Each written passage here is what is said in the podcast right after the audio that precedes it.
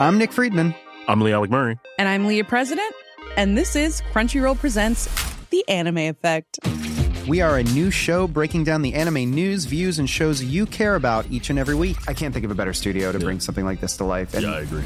We're covering all the classics. if I don't know a lot about Godzilla, which I do, but I'm trying to pretend that I don't right now. Hold it in, hold on. And our current faves. Luffy must have his due. Tune in every week for the latest anime updates and possibly a few debates. Oof. I remember, what was that? Say what you're gonna say, and I'll circle back. you can listen to Crunchyroll Presents The Anime Effect every Friday wherever you get your podcasts. And watch full video episodes on Crunchyroll or the Crunchyroll YouTube channel.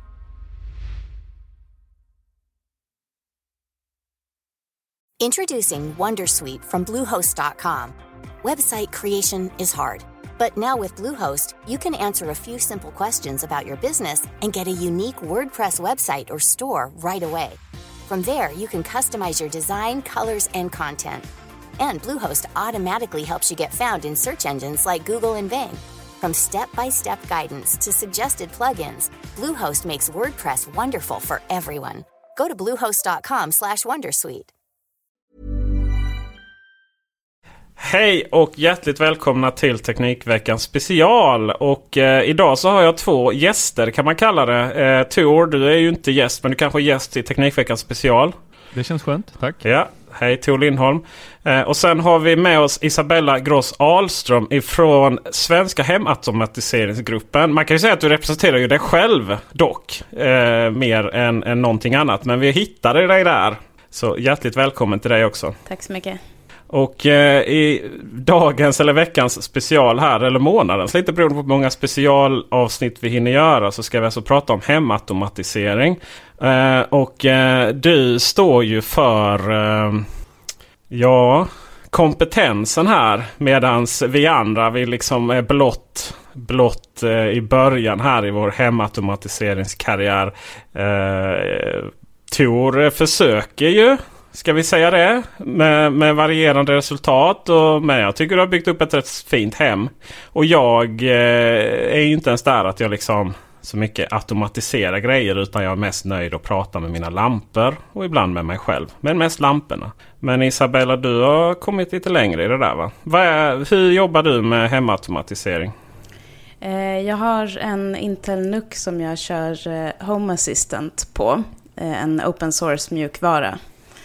Eh, Så att jag eh, kodar ganska mycket själv. Det är ju det vi ofta faller in på då. Att vi, vi pratar om att det finns de här olika lägena då. Och sen att man brukar hamna. Vi brukar säga att man brukar hamna i Home Assist. Och, och därmed så får man koda mycket själv. Är det så? Eller är det mer av att det är liksom ett intresse för er som är där? Berätta lite mer om hur det funkar. Det börjar ju gå mer och mer nu mot att man slipper koda så mycket själv. Men jag är ju webbutvecklare så jag vill ju koda. Jag tycker att det är roligt. Eh, men det kommer mer och mer GUI för att göra saker på själva sidan när du är inne. Och eh, det kommer nog gå mot, de har sagt att mot 1.0 som de planerar i år eh, så ska man kunna göra det mesta enkla rakt på sidan utan att behöva koda någonting. När, när du säger koda, för oss som inte är så bevandrade på det. Det enda jag har, när jag närmat mig det, så har det alltid för min del varit att klippa och klistra. Jag misstänker att det är det, inte det du menar när du säger koda här, utan du sitter och faktiskt eh, vet vad du skriver. Både och skulle jag säga. Alltså som webbutvecklare så är det ju typ klippa och klistra. Det är 50% av arbetsbeskrivningen. Du letar upp andras idéer och så snor du dem. Låna menar du? Ja, precis, lånar. Och, och vad gör man det bäst som, var lånar man bäst information? Eh, när det kommer till hemautomatisering? Jag eh, är med då i Sven- Svenska hemautomatiseringsgruppen på Facebook såklart. Och eh, sen så har vi också en svensk hemautomatiserings-discord. Som vi delar massor av eh, idéer och sånt på. Och eh, Home Assistants eget, egen discord och deras forum. är superbra för att hitta idéer. Är det som med mycket annat när det kommer till hemautomatisering att du får idéer där på saker som du inte riktigt visste att du ville göra och sen så ser du det där och bara det här måste jag göra. Absolut. Vad var det senaste? Oj, det senaste. Ehm, jättesvårt att komma på. Det var ett tag sedan jag gjorde någonting nytt tror jag. Men ehm, Eh, en sak som eh, de flesta brukar haja till på hemma hos mig eh, det är att jag har eh, en liten rörelsesensor och en knapp vid mina kattlådor. Eh, Så att rörelsesensorn eh, checkar av när någon går på lådan av katterna och sen så eh, trycker jag när jag har tömt och så får jag notiser på när det är dags att tömma och sånt. Wow. Smart. Så hur många gånger kan de gå på toaletten innan du behöver tömma? Jag skickar notis om jag är hemma efter två gånger. Okej. Om du är hemma. Ja. Om du inte är hemma. Då får jag en notis, jag får en liten så här summeringsnotis när jag kommer hem med lite av allt möjligt som har hänt i hemmet och då är det med där. Hur vet hemmet att du är hemma?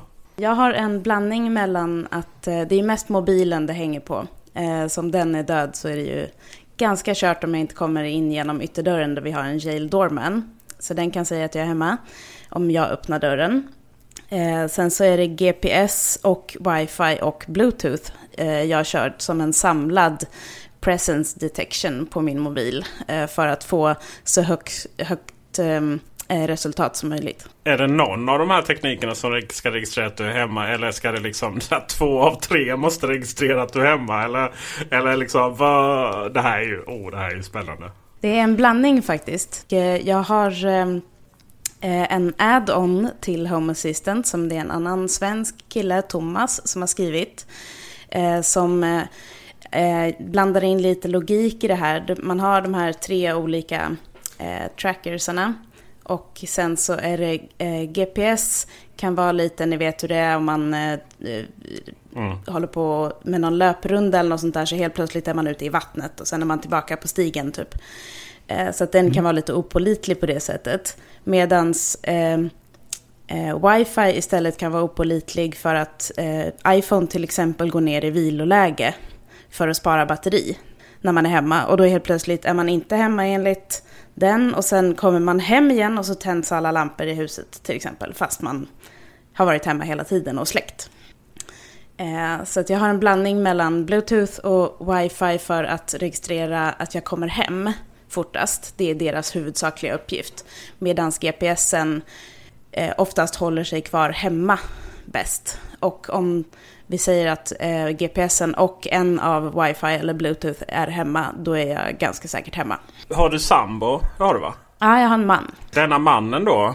Hur, hur är hans mobiltelefon inkopplad och sådär? Hur funkar den logiken? Ja, han har eh, det på exakt samma sätt. Eh, Han har Home Assistant-appen till eh, iPhone på sin telefon och så trackar jag honom på exakt samma sätt. Är han lika intresserad av detta som du? Nej. I mitt och Tors förhållande så, så har det blivit ett och annat friktionsmoment av den enkla anledningen att, att det går inte att vara hemma hos han i hans lägenhet själv. Överhuvudtaget. Det är liksom... Eh, det, nej. Larmet går och man vet inte om man kommer in. Och, ja. Är du mest rädd för min dammsugare? Har, jag antar att du har självgående dammsugare Isabella? Ja, det har jag. Är det, vad är det för någon? Det är en eh, i, i, från början ganska osmart eh, iRobot Romba. Men nu har du eh, lärt upp den eller så? Ja, precis. Från början så har den bara eh, en schemaläggning som är typ så här måndag, onsdag, fredag klockan 10. Eh, men då börjar den gå även om det är ledigt en fredag klockan 10 och man är hemma och ligger och sover. Mm. Jag gillar att jobba med det jag har hemma och inte bara köpa nytt hela tiden. Så att eh, eh, då köpte jag i och för sig eh, en eh, liten sån här IR-blaster som man kan lära upp eh, fjärrkontroller. Så att den, iRobot Roomban har en fjärrkontroll för att sätta på och stänga av. Eh, så att jag har lärt IR-blastern koden från den fjärrkontrollen så att den här IR-blastern istället kan skicka den och sätta på den. Och IR-blastern får jag ju såklart in i Home Assistant. Såklart. Och hur gör du då för att den inte ska gå igång när du är hemma fredag? Då kodar jag lite grann eh, och eh, säger till exempel att om eh, eh, både min och min mans mobil inte är hemma då, då kan den sätta igång klockan 10. Okej, då är jag med. Funkar ditt hemautomatisering, funkar ditt smarta hem bra? Ja, jag tycker att det funkar väldigt bra. Du ligger där i soffan och saker och ting bara fungerar. Till skillnad mot för flera av oss som, som bland, framförallt till exempel om man litar på Tor har ju här, min kollega, han, han är ju med som lite exempel. Han står bara och är liksom ett exempel så. För jag, jag har ju inte ens kommit så långt för att det går ju inte ens att göra flöden i Google um, Google Home på svenska. Om man då inte har uh, Home Assistant och annat. Så vi kör Tor här. Det är inte så att Tor är mindre värd människa för det. Men det får bli hans exempel. Jag vet hur många gånger har ditt Home, home Kit-system gått ner?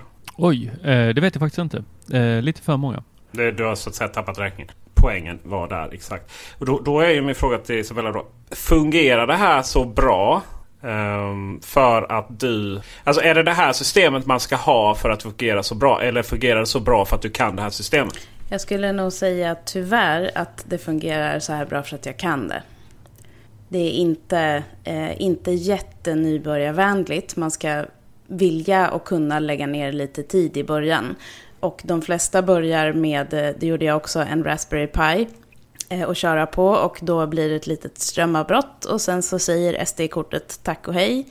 Och du får göra om allting om du inte hade varit smart nog att ta en backup. Vilket många inte gör i början. Nej, det är sånt som andra ska göra. Men en själv så. Strömmen går väl någon gång då och då även för dig? Ja. Och hur, hur gör du då? Jag har en Intel NUC som jag kör på. Eh, som är en, en riktig dator så att säga, fast i mindre okay. format. Eh, så att yeah. den klarar av det bättre. SD-kort, eh, till skillnad från hårddiskar, liksom kan bli korrupta om eh, strömmen går fort. Jag tänkte du skulle mm. säga att du hade en UPS. Nej, det har jag faktiskt inte. Bor du i stad eller landsbygd? Jag bor i Stockholm. Fast ja, är... lite utanför, så lite halvt om halvt. så det är inte så ofta det är strömavbrott kan vi konstatera heller då kanske? Nej, det har inte varit många som vi flyttade hit för två år sedan som jag har märkt av i alla fall. Förut i tiden fanns det strömspik, kommer ni ihåg det? Det är bara lamporna, lamporna flimrar till och sånt. Det, det har man inte så mycket längre, i alla fall inte eh, här. Eh, det hade nog inte, då hade de inte heller mått så bra. Men berätta innan vi går vidare då. Berätta mer om ditt hem. Eh, liksom, vad är det du... Eh, man, man beror på. Okej, okay, dammsugaren är, är klar. Eh, katterna är klara. Eh, lampor, röststyrning och sådana saker. Jag har eh, för tillfället ingen röststyrning. Eh, ja, eller ja, det är en sanning med modifikation. Jag har HomeKit med Siri. Men jag använder det inte jättemycket jag hade Alexa ett tag. Eh, men den, eh, ja, jag, jag, är inte så himla pigg på att prata med mina grejer alltså. Du är mer att det bara ska fungera? Ja. Men då, då kommer vi in på det här eh, eh som vi som lekmän har eh, suttit och spekulerat i. Vilka olika nivåer finns det av hemautomatisering? Vad är hemautomatisering? Och om du nu eh, styr över en grupp här med, jag vet inte hur många medlemmar det är, men väldigt många. Vad är din definition av hemautomat? Jag ska säga för sakens skull bara att det inte är min grupp utan det är två ehm, eh, andra som har skapat gruppen från början. Eh, men om jag skulle skapa en ny grupp idag så skulle jag nog eh, mera inrikta den på smarta hem istället för just automatisering. Eh, för att det går ju att göra väldigt mycket smartare hemma utan att det faktiskt är automatiserat. Till exempel att man kan sätta på lampan via mobilen eller rösten eller knappen. Så att det behöver inte vara rörelsestyrt eh, i hela huset för att lamporna ska tändas när man går in i ett rum för att jag ska tycka att det platsar i ett smart hem. Nej, för där gör du skillnaden på att ett smart hem det är så fort det är uppkopplat. Ja, i princip så. Medan ett automatiserat hem är att det blir automatiskt. Ja, men till exempel om du har rörelsestyrda lampor så att det tänds automatiskt när du går in i ett rum. Det är ju i allra högsta grad automatiserad belysning. Medan smart belysning är att du kan styra den på flera sätt än bara det normala med knappen på väggen. Det här skiftet, är vi liksom i början? Är vi, börjar det harmonisera sig var man hamnar? Eller har vi ens knappt liksom lämnat startfållan? Vad, vad är din analys? Hur ser det ut i, hos gemene man? Om, låt säga 15 år då? Jag tror definitivt att nästan alla produkter som har med teknik att göra hemma kommer att vara uppkopplade i, i mycket större grad än det är nu. Det kommer se mycket mer av uppkopplade tvättmaskiner och dammsugare och diskmaskiner och kylskåp och sånt. Eh, så det tror jag kommer vara den stora skillnaden. Att det som de flesta köper kommer att vara uppkopplat. Kanske inte om 15 år, men eh, i framtiden alla vill ju vara där. där man, alla vill egentligen äga ekosystemet. Vi har de stora. Vi har HomeKit. Vi har eh, Google nu som ska försöka få ihop det här med sitt Nest. Vi har Xiaomi som har sitt eget ekosystem. Eh, vi, har, eh, vi har också Homey Eh, vi har flera, flera utmanare till Homey. Bland annat. Och sen då så kommer man ju upp då i, i, som har en egen hårdvara och egen mjukvara och så vidare. Man ska koppla ihop andras eh, system. Och sen har vi då ni som nästan bygger, ja, ni som har eh, Home Assist. Alltså vad, vad är det som kommer styra detta? Var kommer liksom centralen ligga? Ja, det är en väldigt bra fråga. Jag tror att alltså, produkter som Homey har ju den bästa chansen att, eh, att slå sig igenom för att de, det som saknas just nu är den här hubben som binder samman allting. För att det, det är ingen som vill ha tio olika produkter som har varsin app. Det, det är inte smart längre då. Då är det bara jobbigt. Det, det, går inte att styra ena lampan i, i Geo-appen och andra i trådfri-appen och tredje i någon annan app. Det måste samlas allting för att det ska kunna bli mer smart än det är av sig självt. Men ja, och det känns ju också där. Men jag har tänkt mycket på det här. Till exempel då jag kör lite olika lampor. Jag kör Hue, jag kör Ikea, jag kör Leafex eh, Nanoleaf. Alla har ju sina egna så här små tweakar, små funktioner. Nanoleaf är ju som man kan eh, spela Alltså spela spel. Så här memory och, och lite annat bygga upp med lamporna. Och, och har, har sina saker. Och, och sådär. Hur, hur ska man få ihop alla de här individuella funktionerna med ett centralt system?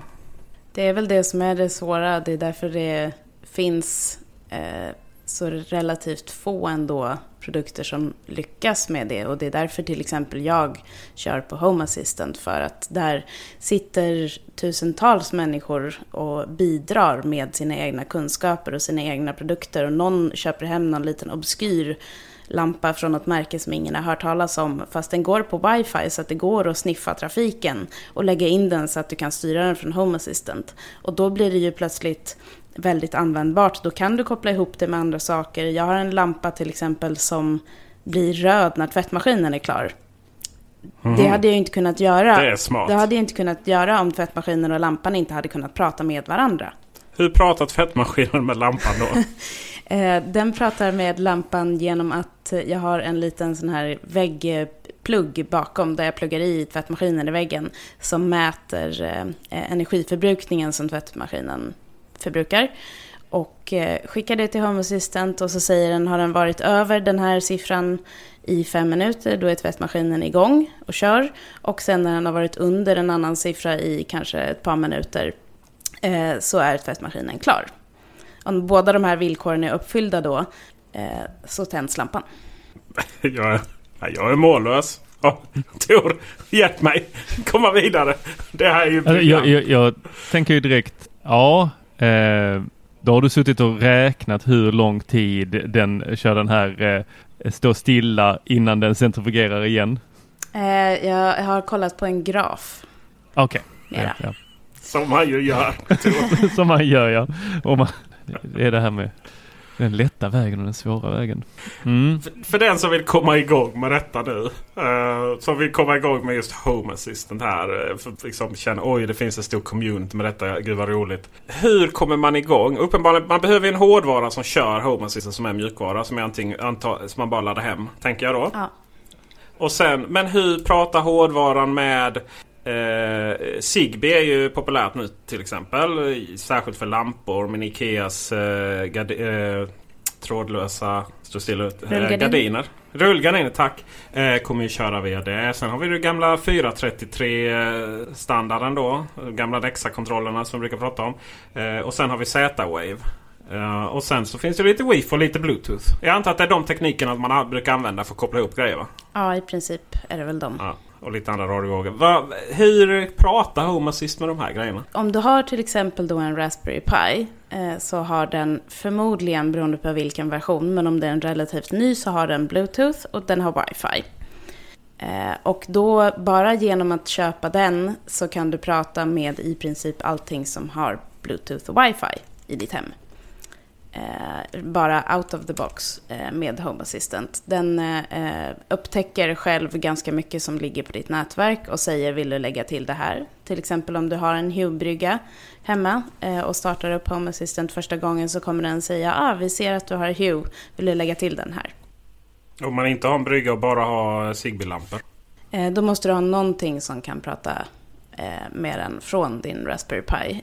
Jag kör eh, både Xiaomi-saker, Hue och ehm, eh, Osram och trådfri och säkert någonting mer som jag har glömt eh, på en liten USB-sticka som heter Conbi som du sticker in i, i din hårdvara och sen så eh, kan den prata med de här produkterna.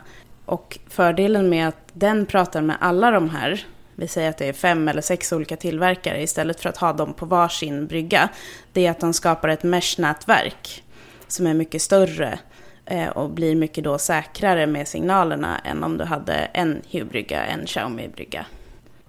Alltså skapar ett mesh-nätverk över de olika teknikerna? Eh, över alla Zigbee-tillverkarna. Ah, Annars hade, det varit, annars hade, jag, hade vi ju stängt av här och så hade jag sprungit här så snabbt som jag kan springa ner till Kjell Company och skaffat en kombi eller sticka. Så det är den. Det är eh, Home Assist mjukvaran och så är det en dator att köra den på. Vad är has.io för någonting? Oh, det, nu går vi in på djupt vatten här. Det här är så svårt att förklara. du pratar hela tiden om det tycker jag i, i den gruppen. Ja, det är ju eh, en paketering av Home Assistant. är väl det bästa sättet att beskriva det på. Eh, och det är för att göra det så enkelt som möjligt i princip. Du ska inte kunna, eller behöva kunna någon eh, Linux för att installera och köra Home Assistant. och det de har gjort då är att eh, Home Assistant, det är ju själva automatiseringsprogrammet, det som ger dig ett GUI, det som du bygger dina automationer i. Eh, och sen så har de lagt till en supervisor som är som eh, du kan enkelt göra backup-filer, så kallade snapshots. Eh, du kan eh, lägga till add-ons, vilket är kan vara i princip vad som helst och du behöver inte ens ha någonting med Home Assistant att göra. Du kan till exempel lägga till Plex som add-on eller Kodi som add-on eh, för att kunna köra eh, filmer och sånt. Eh, och eh, de här två, det, de har varsin Docker-container. Eh, börjar vi Den får vi nog... Eh, ja, snacka Linux. Jag, jag, är, jag är fortfarande med. Du är fortfarande med. Du är väl inte med? Jo då. Okej. Okay. Jag, ja. körde, jag körde lite, äh, vad heter det? Äh, Homebridge innan. Då var jag tvungen att jobba med ah. Dockers min, på min, äh, min NAS. Och jag som inte är med. Eh, Linux är ju ett operativsystem som till exempel Windows och Docker finns mm. på eh, massa olika eh, operativsystem. Och det är som att du liksom reserverar en liten del av din hårddisk eller dator. Jag är inte superbra på det här, ska jag säga. Eh, men för, och liksom bygger det som en liten egen miljö. Eh, som är ja, som en, en container, Docker-container. Där du säger att här har jag Home Assistant. Och eh, den installerar då allting du behöver kring det här i den containern. Och när du inte vill ha det här längre så kan du bara ta bort hela containern och då försvinner alla spår. Eh, typ som man kan nästan jämföra med att man har flera olika partitioner för att köra olika ja, system. Det, det skulle man nog kunna närmast förklara det med. Så det eh, Hasio gör, det är att eh, lägga ihop Home Assistant med den här supervisorn. Eh, och sen så lägger det ett lager till på här som heter Hass OS. Som är en Linux-distribution som är, eh, vad ska man säga, skräddarsydd för att köra Home Assistant på. Eh, så att du laddar ner en, en image bara från eh, deras hemsida och sen bränner du det på ditt SD-kort och sen är du klar. Allting är installerat redan. Eh, så du kan bara sätta in SD-kortet i din Raspberry Pi och sen kör du, du är igång. Jag har gjort det lite krångligare än så för mig för att jag har installerat Docker manuellt på Ubuntu och sen installerat Hasio med Supervisor och Home Assistant i två separata Docker-containrar manuellt. För att jag vill kunna göra annat på min NUC också. Alright. Och detta är så att säga centralenheten. Nej, vad var det? Den här tidningsartikeln.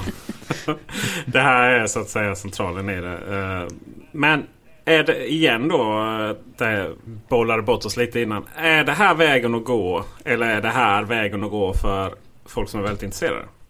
Eh, jag skulle säga att just nu är det vägen att gå för de som är i alla fall lite intresserade och har lite tid över. Men ganska snart tror jag att det kommer vara eh, vägen att gå för de flesta.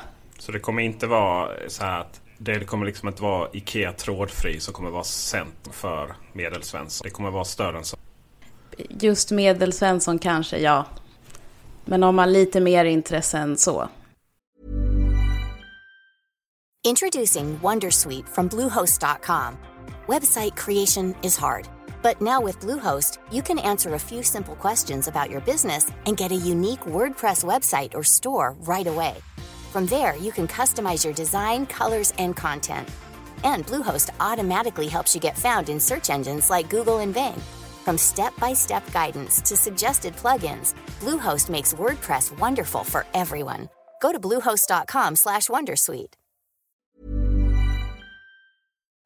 Jag är så fascinerad liksom över det här att till exempel ja, men vi, säger, vi, ska ha, vi ska ha smarta ugnar. Då är det alltså, ja, då är det den absolut fetaste, galnaste ugnen eh, som kostar hur mycket som helst. Det är den som blir smart. Och, det, och sen och, och, när den blir smart då kan det också lätt bli så här att, att den är inte så smart. För det där är sån det där är lite som att någon har beställt. Ja, men nu, nu, ska, nu ska ugnen vara smart. Och sådär. Det känns som att vi är så långt ifrån det här hemmet som, som vi som vi ändå känner att vi vill liksom ha. Vi vill ju att den ska säga till oss när steken är klar eller vad det kan vara.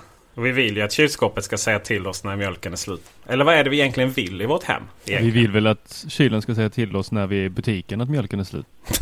ja, ja det, det, det, där fixar du Isabella. Det är bara att lägga in en, en våg, tänker jag, i varje hyllplan va? Det finns ju eh, någon kyl som jag har läst om som har en kamera inuti. Finns det inte det? Ja, just det. Jo, det tror jag också Men är lampan tänd? Ja, det måste den väl vara. Eller så är det någon IR, eh, IR-lampa som ser i mörkret.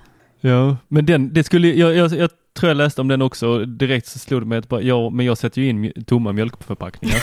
jag behöver ju någonting annat. Varför sätter, ja, Då får du skylla dig det ja, det är faktiskt rätt sjukt. Jag har varit hemma hos Tor. Jag vet inte vad det är med grejen att du hade väl typ fyra olje, olje så här, olivolja och alla var slut. Eller du vet, där sista dropparna. Så det där eh, frågade jag om någon hemautomatisering kan lösa det ever. Alltså jag funderar ju på den här soptunnan från eh, Xiaomi. Som eh, försluter sig själv när den är full. Ja, och så. Den är jag sugen eh, på också. Ah, den är, dels är den snygg och sen så är det ju det jag behöver. Jag står alltid där och ska få ner det sista i soptunnan. Det är någon som berättar för mig. Den är full nu. Jag har redan knutit ihop den åt dig. ja, annars är jag lite så här. Du, du kanske inte det här är empirisk fakta. Men eh, jag har ju eh, smart tandborste och smart vattenkokare från Xiaomi. Mm. Och eh, ni som har lyssnat på podden innan vet ju hur, hur eh, svaret på denna fråga. Isabella, har du någon erfarenhet av de två produkterna? Inte av de två, nej. Nej. Uh, jag är ju av åsikten att Bluetooth är ett särdeles värdelöst system för hemautomatisering. Ja. Tack. Tack! Äntligen får jag bekräftelse i detta. Jag har haft lite så dålig självkänsla i detta. Jag har känt liksom, men om nu alla använder det. Så här, vad är det jag har missat? Men i min tandborste så måste jag då koppla upp mot tandborsten för att liksom nå den med mobiltelefonen. Och den kan inte vara uppkopplad när den är igång. Alltså när den vibrerar så kan den inte vara uppkopplad. Vad gör den då? Hur fruktat... Eh, Ja, vad gör den? Den, är, den gör ju ingenting. Den, den visar ett medeltal. Alltså om jag varit duktig och borstat tänderna. Det är så, här, så visar den hur länge och sen så får, finns det då poäng. Och det poänget baseras på om jag har eh, ungefär samma eh, medeltal. Hur länge jag borstar tänderna på dagen. Eller på morgonen och kvällen då. Och det är det, det den visar. Samt hur när borsten behöver bytas ut. Och jag antar att när borsten bytas ut, det vet väl inte den. Det är väl den, mm. den, det antar den. Men bara baserat på antal eh, borstningar gjort. Eh, däremot så är det rätt smidigt att ha att den är att eh, det smartaste med den är väl att laddstationen är USB. Så att det bara går att koppla in den på USB när man är och reser. Så det är väl det som är smartast. Sen vattenkokaren. Um, för mig så är ju en... Alltså igen då Isabella. Vad, man tänker, vad, gör, vad, vad är det smarta med vattenkokare? Alltså jag skulle bara vilja att den inte kokar bort allt vatten och börjar brinna. Jag vet inte vad man ska göra mer med en vattenkokare. Det är ju rätt smart faktiskt att den inte börjar brinna. Uh, nej, den här... Uh, för mig hade det väl varit, varit lite så att eh, det är ju det man vill med kaffebryggan egentligen. Men det är ju det här att den alltid ska fyllas då. Men när man ligger där på morgonen och så tar man upp mobilen och så eller man säger så här god morgon och så går, går eh, Ikea-gardinerna eh, upp och så lamporna börjar lysa lite bättre. Och så börjar vattenkokaren koka. Så att ens tevatten om man nu hade druckit te på morgonen är klart. Lagom till man har vaknat igen då. Efter. Men nej, nej, nej. Det går alltså inte att sätta igång vattenkokaren med hjälp av mobilen. Känns ju någon, som någon slags säkerhetsaspekt där va? Jag tänker också att det känns som någon form av säkerhetsaspekt. Men ändå liksom. Så, så vad den gör är att den har egentligen bara ersatt kontrollerna på, eh, på enheten till mobilen. Bortsett då från knappen för och att antingen koka upp till 100 grader så, och sen låta den svalna ner då till en viss grad. Eller bara värma upp till en viss grad. Och det, det är i och för sig smart att man, liksom kan, att man kan bara värma till 80 grader. Men det, alltså, så, är det med, så är det med de flesta. Så det där, eh, där, är jag lite, där är jag lite vilsen i, i liksom hur sådana här saker fungerar. Det känns igen så det är där, där, vi, där vi vill vara. Alltså. Ja, men det är lite som att de har bara velat göra någonting smart. Och så har de bara kopplat den till mobilen, men det är egentligen inte så himla smart. Nej, för att kontroll, att, att, att liksom flytta kontrollerna, virtuella kontroller finns det ju inget smart i det. Det finns ju varken röst och sådär. Eh, och den, den, den, har ingen egen röststyrning. Däremot så eh, Däremot så uh, finns det ju andra saker som är jävligt smarta. Bland annat dammsugare till exempel. Mm. Ja, att den ritar upp rummet. Det är ju rätt nice. Liksom. Den uh, kommer jag uh, skaffa när våran Roomba dör. Hoppas du att den ska göra det? Ja, är du sån? lite. Men, du kommer men jag kommer inte döda den. För att livräddning på den? Ja, nej, ingen hjärt och livräddning. Nej. Det var inte som nu. Eh, min kamera gick sönder. Så, och den var ju för dyr Nej. för att inte laga. Va? Men Peter, nu får du med osanning. Den gick inte sönder. Du fick tre rosa pixlar som man behövde zooma in gånger tio för att ens se. Exakt, ett fel på kameran man Ja, så då, eh, jag kunde ju inte lämna in den för jag behövde den för inspelning. Och, eh, så då fick jag ju köpa en ny kamera och ha medan den här inlämnad. Och sen har jag två kameror, smart va? Så det är ett tips annars att ha två dammsug. Jag har ju två våningar så att... Ja, Ja, Kolla. titta. Mm. Um, när kommer dammsugaren som går upp våningarna? Den är nog svår att lösa. Jag vill ha den dammsugaren som dammsuger trappan. Den ja. personen ja. kommer bli miljonär. Det är som en rob. Eller det är, så här, det är, det är som de här benen ni vet. alltså så här, det får bli som här spindelben som går upp. Ja. Nej men jag, jag har tänkt på det också. Jag, senast så jag orkade inte plocka fram den vanliga dammsugaren så att jag lyfte min robotdammsugare mellan trappstegen. På trappstegen? Ja! Jag bara släppte den och så gick den framåt. och lyfte ner den till nästa. Gick snabbare så tyckte jag. Ja, det är faktiskt rätt. Ja, jag hade nog bara sopat med fötterna liksom. Uh, den här uh, Svenska hemautomatiseringsgruppen på Facebook. Det, det är ju lite av en internetinstitution nu. Det kommer ju... Alltså, liksom när det här internetmuseet som eh, de som hanterar den svenska domänen har. Internetstiftelsen. Alltså de kommer ju ta med den i historieböckerna ju. Tror det. Jag är helt övertygad om det. Uh, av flera olika anledningar. Men uh, bara att den är så stor. För det första. 38 000, nej. 34 071. 34. 71 ja. ja. Och uh, Berätta lite. Du var ju inte den som startade. Jag tror många tror det. Men uh, uh, du är inte det. Du är administratör. Det är rätt många administratörer. Uh, ja, det är ju lite administratörer och sen moderatorer som har lite mindre, vad ska man säga, lite mindre tillgång till olika saker. men det är fyra stycken är vi som är administratörer. och sen så finns det kanske åtta till moderatorer. Hur många medlemmar var det när du gick med? Det vet jag faktiskt inte, men jag tror att det var under 20 måste det ha varit. Tusen. Under 20 vad? Tusen alltså. var det var ju väldigt stort då. Ja. Men, eh, men eh, jag... Eh, det kanske inte var riktigt så stort. Det kanske var lite under. Jag har för mig att jag var med och firade 20 000.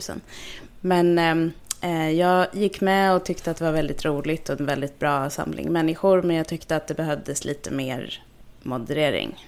Eh, så att jag eh, skrev till de som var administratörer då, som också hade skapat gruppen och frågade om jag kunde hjälpa till.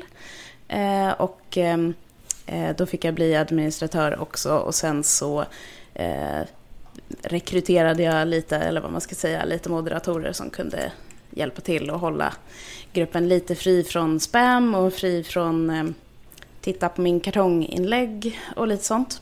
Oh.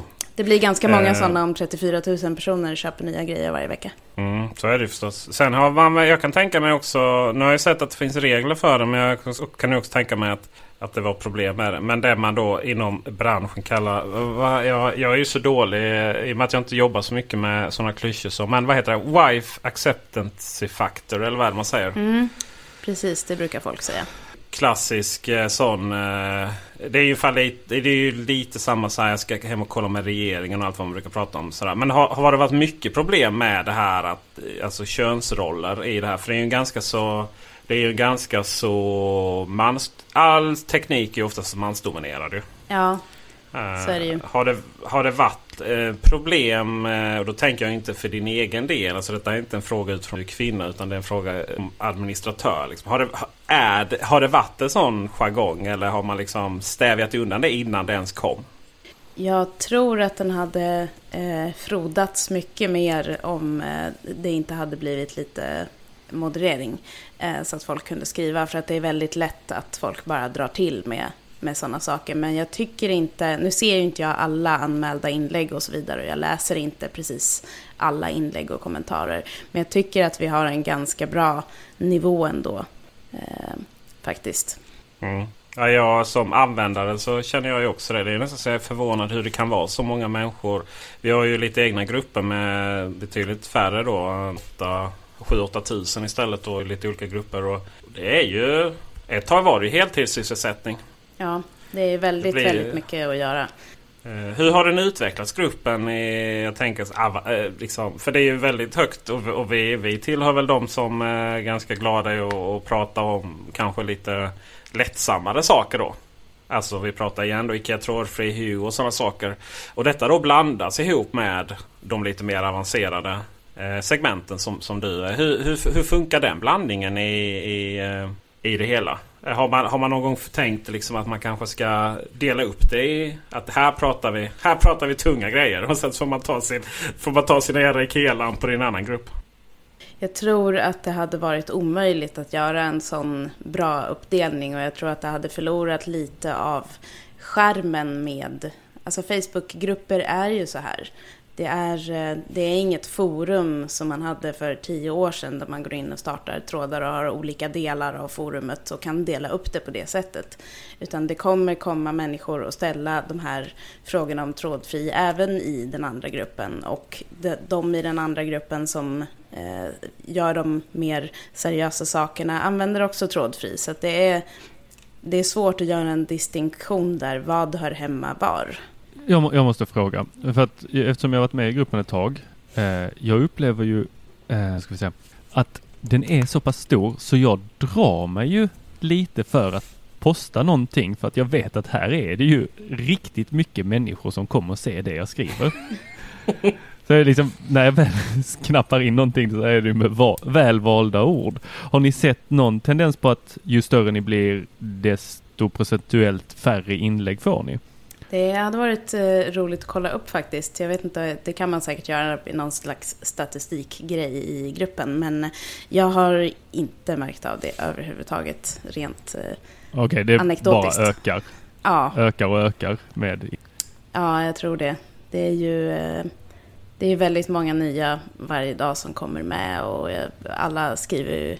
Jag tror, jag tror att det är ungefär linjärt med hur, hur Ja. gruppen växer. Nej, för det är ju anledningen att varför just den gruppen är intressant. Eh, det finns ju många Facebookgrupper. Men varför just den gruppen är så högintressant det är ju ehm, för att det sätter lite, ska man säga, det sätter lite standarden. Eller det, det visar lite hur, eh, hur branschen som helhet mår. Eh, det, det är till exempel på, på vår, vår grupp eh, Apple-bubblan då. Som man får göra lite reklam för den. Det är ju, är Apple inne, alltså de månaderna som Apple har släppt något roligt då välj in medlemmar. Och sen de här månaderna man bara känner åh nu, nu. Varje år sker ju det att nu är det liksom ingenting. Hänga i julgranen. Eh, då är plötsligt så avstannar ju, avstannar ju det där. Sen samtidigt så klart ska man, eh, man kanske ska välja en hobby i, i livet. Antingen statistik eller hemautomatisering då. om, man ska, om man ska hinna. Eh, ja. Men så, nej för att jag, jag har ju sett att i den här eh, hemautomatiseringsgruppen så är ju, eh, har jag ju gamla handledare, chefer, eh, tidigare arbetskollegor, eh, vänner som jag inte har sett på evigheter som jag ser dyker upp ibland så, ja men den här personen har eh, kommenterat den här tråden. Oj, mm. får jag tänka på det också när jag postar. du, kan inte vara, du kan inte vara en sån rövhatt Tor. Du måste skärpa till det liksom. Mm. Ja, vi ska eh, gå på, eh, mot avslut här. Men vad är nästa projekt för dig Isabella? Jag tror att jag ska eh, göra lite fin eh, eh, belysning ute på våran eh, uteplats faktiskt. Keep it simple.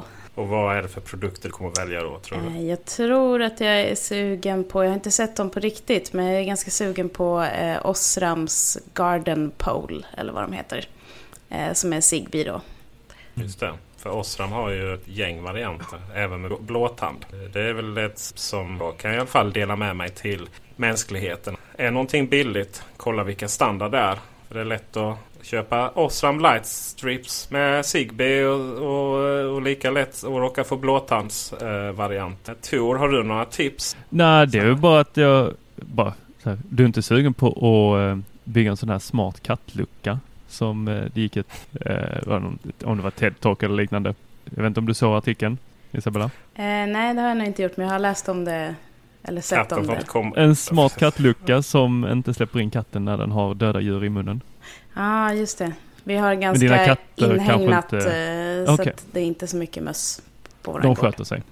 Vad skönt. Uh, Isabella, har du, några, har du ett, ett tips då innan vi avslutar som du ska, vill ge lyssnarna?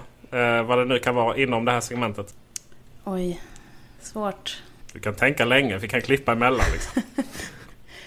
ja, mitt bästa tips är nog att eh, när du börjar med att försöka upptäcka om folk är hemma eller inte, se till att det faktiskt funkar innan du tänder sovrumslampan mitt i natten.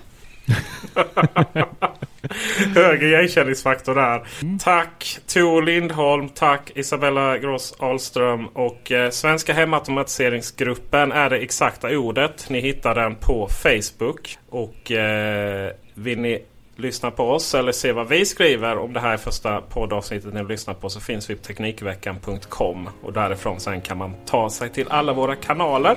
Och med det, Tor. Så tackar vi för visat intresse. Hej då. Hej då.